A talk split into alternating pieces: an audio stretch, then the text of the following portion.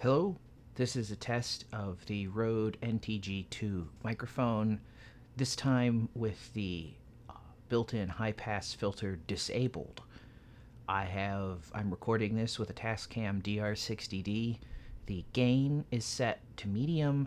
The level is set to approximately the 3 o'clock position, which is about 75 or 80% of maximum. This is a comparison to the test that I did just or the other test with the filter enabled, you should be able to hear a bit more low frequency noise in the background. Uh, like the previous test, my uh, levels are peaking around minus 20 to minus 18 dB.